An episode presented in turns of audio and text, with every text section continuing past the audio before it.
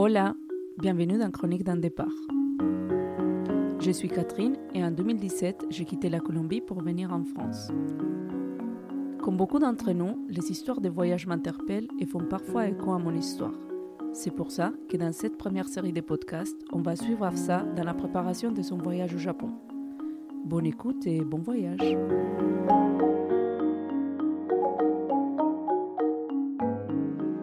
Bonjour Afsa. Bonjour Catherine. Donc la dernière fois, tu nous parlais du fait que tu étais en train de préparer ton dossier pour euh, faire ton demande de visa.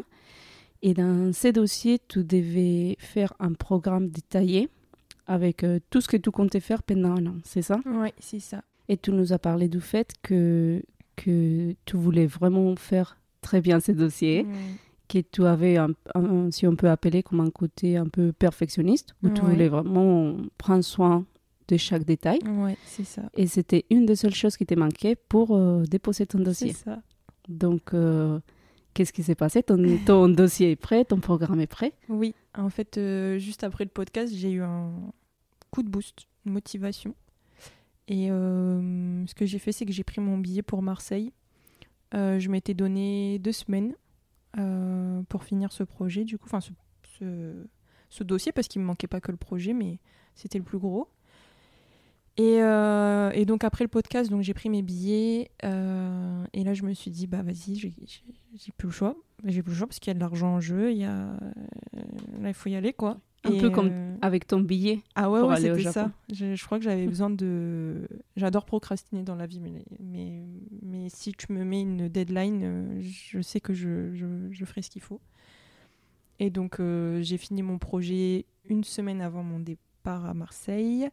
Et après, il me restait juste à, à aller voir le médecin et prendre mon. Enfin, tout imprimer et prendre mon dossier et l'emmener là-bas, au consulat.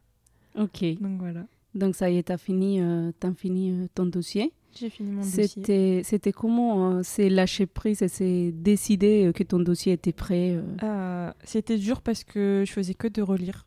Je vérifiais bien que j'avais tout, alors que je l'avais déjà fait 15 fois avant. J'étais là. je suis sûre que tu n'as rien oublié. Il y a vraiment tout ce qu'il faut. Euh, je regardais si j'avais pas fait de faute d'orthographe, tout ça. J'étais vraiment encore en- en- en- angoissée parce que bah, je me suis dit, si ça se trouve, il y a une erreur que j'ai pas vue, mais il y avait un moment donné, enfin, ça faisait 20 fois que je l'avais fait, il fallait que je lâche l'affaire, c'est bon. Dans tous les cas, euh, je pouvais pas revenir là-dessus, donc euh, c'était fait, c'était fait. Et, euh, et j'étais stressée jusqu'à ce que ce soit le jour J. Le jour J, euh, j'ai pris ça à la légère. J'étais là, oh, euh, c'est bon, on le dépose et on verra quoi. Au pire, c'est pas pris, c'est pas pris. euh, J'aurai d'autres occasions de le faire ou, je m'étais fait des plans, d'autres plans en tête si jamais ça se faisait pas. Mon billet aller était pris, donc dans tous les cas, je savais que j'allais aller au Japon. Hum, si j'avais pas le, visa d'un an, dans tous les cas, j'y allais. Ok. Donc, euh, ouais. Même en tant que touriste, voilà, tu allais Ouais, au j'y Japon. serais allée dans Voilà. tous les cas. Donc, euh, ouais, le- j'y suis allée le lundi matin et, et, euh, et ça allait. Tu es allé le lundi matin à ton rendez-vous au consulat, c'est ça C'est ça. C'est à Marseille. À Marseille. Montpellier était rattaché à Marseille. Ok. Voilà. Donc, pas de, pas de rendez-vous. Tu y vas entre 9h45 et midi. Et j'ai ma pote qui voulait y aller aussi. Donc, euh, elle m'a proposé d'y aller ensemble. J'ai dit oui. Et elle, par contre, a été très stressée Ah oui. oui. Mais ça m'a pas ça m'a pas bouffé. J'ai je lui ai laissé son stress entre guillemets, euh, mais en étant là pour elle aussi. Et c'était marrant la, dis- la différence, euh, la dissonance entre elle et moi parce que vraiment moi je en fait j'étais juste un peu c'est hors de mon contrôle. Là, il va se passer des choses qui sont hors de mon contrôle et il faut que je les accepte. C'est comme ça, Mhm. je peux pas faire plus que avoir fait mon dossier, l'avoir vérifié 20 fois et c'est tout. Le stress était vraiment dans la partie de la préparation, Ouais. ce qui te concernait toi et ce qui ça. était dans ton contrôle, mais après, tu as pu lâcher prise un peu. Ouais, c'est ça. Bah, le jour J, je pense que j'ai compris que c'était bon, quoi. Que j'avais fini mon dossier. J'étais super fière de moi. Ah ouais, ça, il faut que je le dise parce que euh, j'étais trop, trop fière de moi. Et, euh, et je me suis dit, franchement, si là je, je meurs, euh, bah, je serais trop contente parce que je me suis prouvé que. Enfin, je serais trop contente. Pas contente de mourir, mais je, je serais contente de ma vie parce que je me disais, punaise, j'ai quand même, je suis quand même allée jusqu'au bout. J'y croyais pas et, euh, et je l'ai fait. Et du coup, tu es, allé à Marseille avec euh, ta copine Ouais. et vous êtes arrivé au consulat Ouais. et vous avez déposé vos, vos dossiers. Ça s'est passé comment? Euh, du coup, on arrive au bâtiment et, euh, et donc quand on est arrivé, gros coup de stress. le stress que j'avais peut-être enfoui ou que je ne voulais pas voir parce que j'étais totalement détendue avant. Est arrivé à attraper ma veste et m'a dit Toi et moi, on va causer. et je suis arrivée et euh, j'ai eu l'impression qu'il faisait 40 degrés dans la pièce. euh. je suais de la moustache, je suais des fesses. J'en pouvais plus. Et, euh, et je, vraiment, j'avais les mains moites, quoi. J'avais trop chaud, j'en pouvais plus. Là, euh, la dame nous appelle, enfin, la dame de l'accueil nous appelle. C'est ma pote qui va en première, parce que moi, j'étais en train de signer un, truc. Et, euh, et après, donc, je passe. Ma pote, ça avait l'air d'aller. Et donc, en fait, elle lit tout ton dossier devant toi. Je pense que c'est la première personne qui va filtrer, entre guillemets, les dossiers qui vont aller derrière ou pas. Et donc elle lit, elle lit, elle lit, et là elle arrive euh, à ma lettre de motivation et elle me dit euh, Ah, mais vous voulez faire du woofing Euh, bah, Je lui dis oui. Et elle me dit Votre ami aussi? Et je lui dis Euh, Oui, je crois. Elle me dit Ah, d'accord. Et donc je vais me rasseoir et j'en parle à, à Marie. Et je lui dis J'ai pas voulu te mettre dans la dans l'embarras, donc j'ai dit oui, je crois, mais si tu veux, va la voir je sais pas si tu l'as indiqué dans ton dossier, me dit bah si, qu'elle aussi elle l'a indiqué dans son dossier, mais que la dame ne l'a pas relevé. Donc à ce moment-là, vraiment, j'étais au paroxysme de mon, de mon stress, j'en pouvais plus, j'avais l'impression que j'étais en train de devenir une crêpe tellement je fondais, euh, j'étais, j'étais, j'en pouvais plus. Euh, et là, elle nous fait signe à toutes les deux en nous, en nous disant de venir, et euh, elle nous dit bah voilà, en fait. Le, le woofing, euh, c'est pas possible avec le, le visa PVT. euh. Elle nous dit il faut que vous fassiez une autre demande de visa. Moi, je la regarde avec des grands yeux en mode pardon? Comment ça? Euh, Moi, j'avais vu que justement, c'était avec le visa, avec, avec le PVT qu'on pouvait faire du woofing. Et elle me dit bah non, non, ça a un nom, je sais plus c'est quoi. Elle me dit mais vous pouvez aller regarder sur le site de Woof Japan, qui est le site officiel de woofing au Japon. Et je dis, ah oui, oui, je connais ce site, justement. Euh, J'étais là, mais attends, elle me met le doute, parce que moi, justement, sur ce site, j'avais vu qu'il fallait un. Enfin, que le PVT était favorisé pour faire du woofing. Et j'étais, ah bah, si elle me le dit, c'est qu'elle doit avoir raison. Donc, euh, je me dis, bon, bah, tant pis. euh, elle nous répond qu'en gros, soit il faut qu'on refasse notre dossier en retirant le woofing, soit il faut qu'on fasse une autre demande de visa spécifiquement pour le, pour le woofing. Et donc moi je lui réponds direct ah non non bah je vais retirer le woofing. euh, Est-ce que ça vous êtes ouvert jusqu'à midi euh, Si on trouve un cybercafé pour refaire le dossier, ça vous va si on revient? Elle me dit oui. euh. Je me déprime pas en fait. Je je me dis pas euh, c'est un échec. J'y vais en mode ok. T'es en mode action. Ouais, c'est pas qu'est-ce que je grave, peux faire je peux réagir, je prends mon courage à deux mains et je me dis on va chercher un cybercafé, j'en parle à Marie et, et j'essaye de la motiver parce que je sens qu'elle elle est quand même un peu en mode putain fais chier quoi. Mm. Et au moment où on refait nos affaires, euh, la dame elle nous dit ah attendez euh. et donc on se retourne en mode qu'est-ce qui se passe? Elle nous dit euh, en fait il faudrait que on récupère vos dossiers pour les enfin les réétudier en profondeur.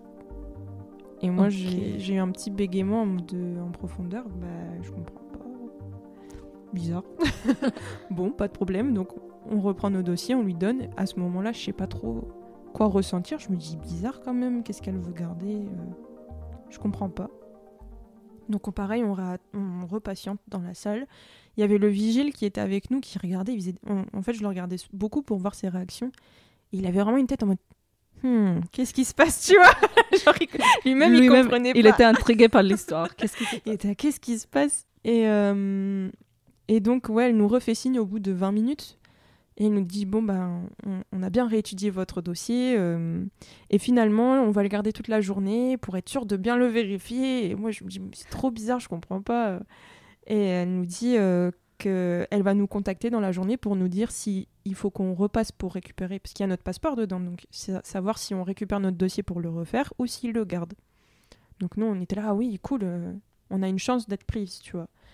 Et, euh, et donc on quitte le, le- la, salle avec le vigile et il nous demande bah, du coup euh, qu'est-ce qui s'est passé, je comprends pas. euh. Et je lui dis bah moi non plus je comprends pas. et il me dit mais il a gardé votre dossier, elle a gardé votre dossier ou pas? Et je dis oui.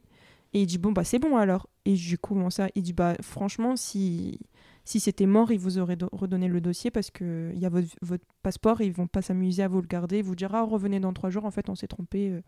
Ils ont conscience que vous êtes des personnes qui se déplacent pour ça. Euh. Ils ont juste, juste se tromper et ils ont gardé votre dossier quoi. Juste après être sorti de la salle, on n'avait pas le droit au téléphone à l'intérieur de la salle. Je prends mon téléphone et je cherche sur le site de Woof Japan quel visa il faut. Et je vois PVT et je me dis, ouf, ok, mm. en fait elle s'est trompée, c'est pas grave, euh, mm. madame, il n'y a pas de problème. Mais euh, le fait qu'elle l'ait pas reconnu, moi je me suis dit, euh, peut-être qu'il y a un truc, peut-être qu'il y a un truc. Donc on a attendu l'appel toute la journée. Moi j'étais avec mon copain à ce moment-là, mon ami est parti. Et je n'arrivais pas à être tranquille, j'attendais cet appel jusqu'à bah, jusqu'à 16h30. 16h30, je vois qu'elle m'appelle pas, je me dis bon bah l'ambassade est fermée, bah euh, l'ambassade, le consulat est fermé, bah c'est tout, c'est que c'est pris. Donc, t'as pas reçu euh, des nouvelles, t'es rentré à Montpellier. Ouais. Et euh, je me suis dit, euh, on verra. techniquement, dans l'ordre des choses, s'ils gardent ton dossier, ils doivent t'appeler. donc, c'est cinq jours ouvrés après la date de dépôt pour te dire que c'est officiellement accepté et que tu viens récupérer ton visa à la date qui te, qui te donne. Et jeudi, je reçois un appel, je suis au travail, je reçois un appel. Et, euh, je me dis euh, 0491, oui, oui, c'est bien le consulat. Donc je sors euh, et euh, elle me dit que c'est qu'il est validé et que je peux venir le récupérer dès le mercredi d'après. Incroyable. voilà. Et pour un peu plus d'intimité, j'étais tellement heureuse que j'ai sautillé comme les comme les enfants dans les films ou les gens trop joyeux dans les films. Euh, j'étais vraiment, je sautillais euh, dans la médiathèque. et je suis sortie et, euh, et j'ai explosé de, de, rire en mm. pleurant. Je pleurais et je, ris, je riais en même temps. J'étais en extase, je crois. Je pense que c'est le mot. Vraiment, j'étais j'étais trop, trop contente. Première chose que j'ai faite, j'ai appelé ma mère. Je pleurais, j'ai appelé ma mère. Mm. Et juste, je pleurais, je rigolais. Et je pleurais, je rigolais. ma mère était là, ça s'entend contente. Ouais, ouais, ouais. Mm. Trop contente. Comment t'as donné la nouvelle à ta mère? Bah, du coup, euh, je m'étais un peu contenue en mode salut, ça va? euh, Bah, je t'appelle juste pour te dire que j'ai eu mon visa, que la, dame m'a appelé et que c'est bon. Et là, elle me dit, ah, mais c'est trop bien. Et au moment où elle me dit ça, du coup, bah, je réexplose. Euh, de pleurs, euh, je pleure, je pleure, je pleure. Les gens dans la rue ils me regardaient en mode qu'est-ce qu'elle a celle-là? Il y avait ma soeur dans la voiture avec ma mère et elles étaient trop, trop contentes pour moi, et trop fières de moi et, euh, et voilà.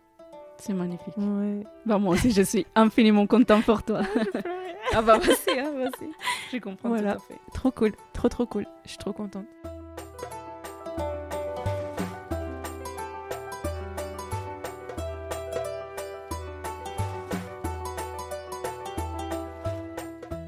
Ça me touche beaucoup ton histoire. Surtout parce que bah, moi, personnellement, j'ai mhm. des histoires particulières avec les histoires des visas. Avant de venir en France, je pense que j'avais toujours envie de voyager depuis très jeune. Donc, la manière que j'ai trouvé de venir en France, c'était en tant que fille au père. Parce que c'était un peu, comment dire, les, les booms de l'époque. Et je me suis dit, pourquoi pas? Justement, mon amie qui était venue en France, elle était venue en tant que fille au père et je me suis dit pourquoi pas, c'est un peu ce que je connais. En plus, c'est un moyen un peu rassurant parce que financièrement, donc en tant que Colombien, venir en Europe, c'est un peu difficile financièrement. Et, et je me suis dit, euh, je serai logée, je serai nourrie, et en plus, je travaillerai, je gagnerai un peu d'argent des poches.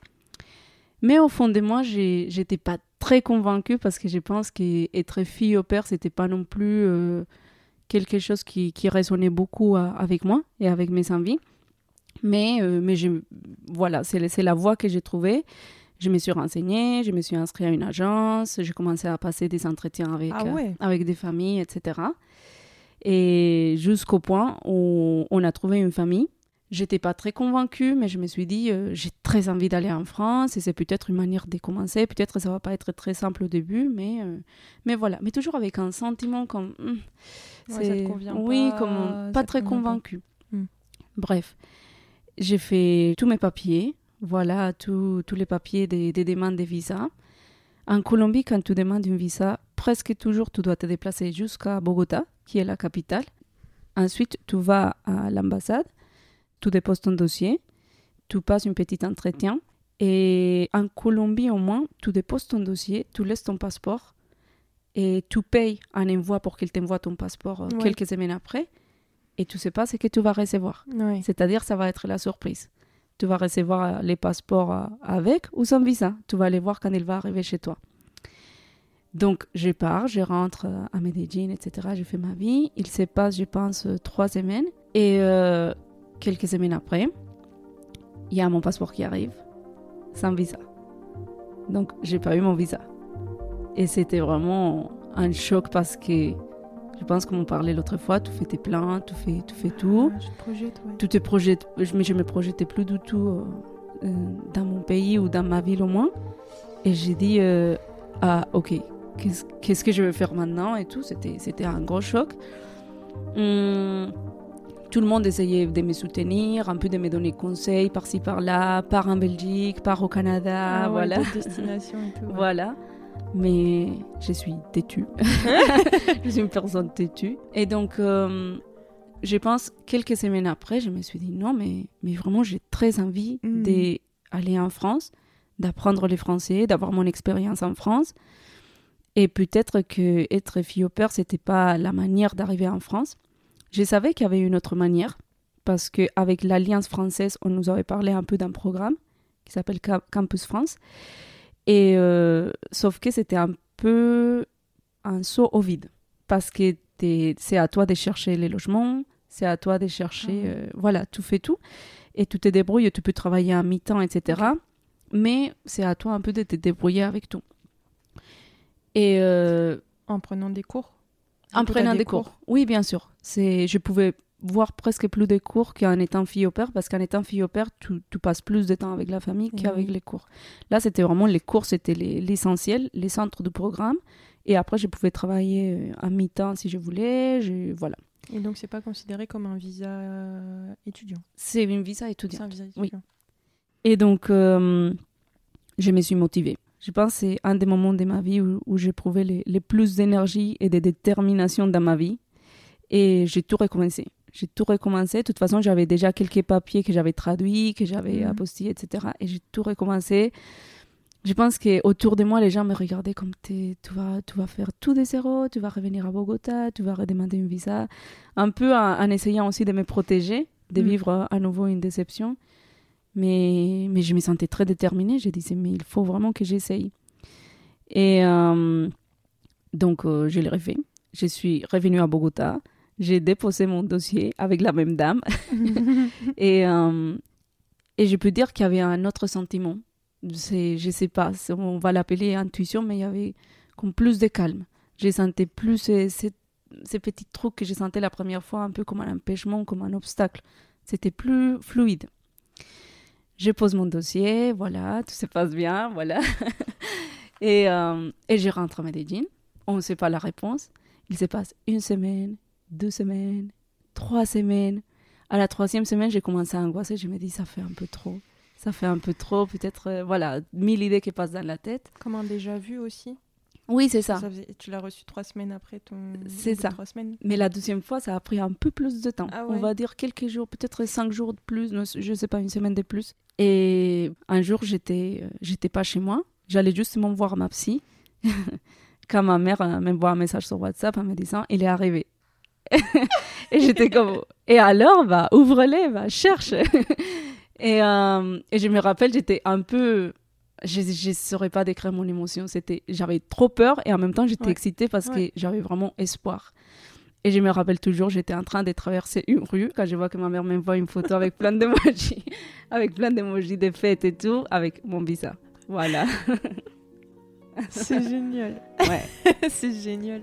Donc, euh, quand tu me parles de ton euphorie et tout, euh, bah, je te comprends tout à fait. oh là là. C'est trop bien. Donc, euh, donc c'était vraiment, j'étais dans un des états les, les plus euphoriques de ma vie. J'ai trouvé que la vie avait du sens à ce moment-là, que tous ces processus qui avaient été peut-être un peu douloureux au début, il y avait du sens parce que j'allais partir d'une au- d'une autre façon qui faisait plus, oui, qui me faisait plus, euh, qui était, oui, c'est ça, qui était Ouais. plus cohérent avec moi et j'ai pas perdu mon temps et, et que ça valait la peine et, Et c'est pour ça que pour moi, être ici en France aujourd'hui, c'est comme une de, de, mes plus grandes réussites euh, parce que je sais pas, je voulais partir depuis tellement longtemps. Donc je suis trop contente que tu aies ton visa. Vraiment, je le ressens au plus profond de moi parce que je sais qu'est-ce que c'est cette angoisse d'être en attente.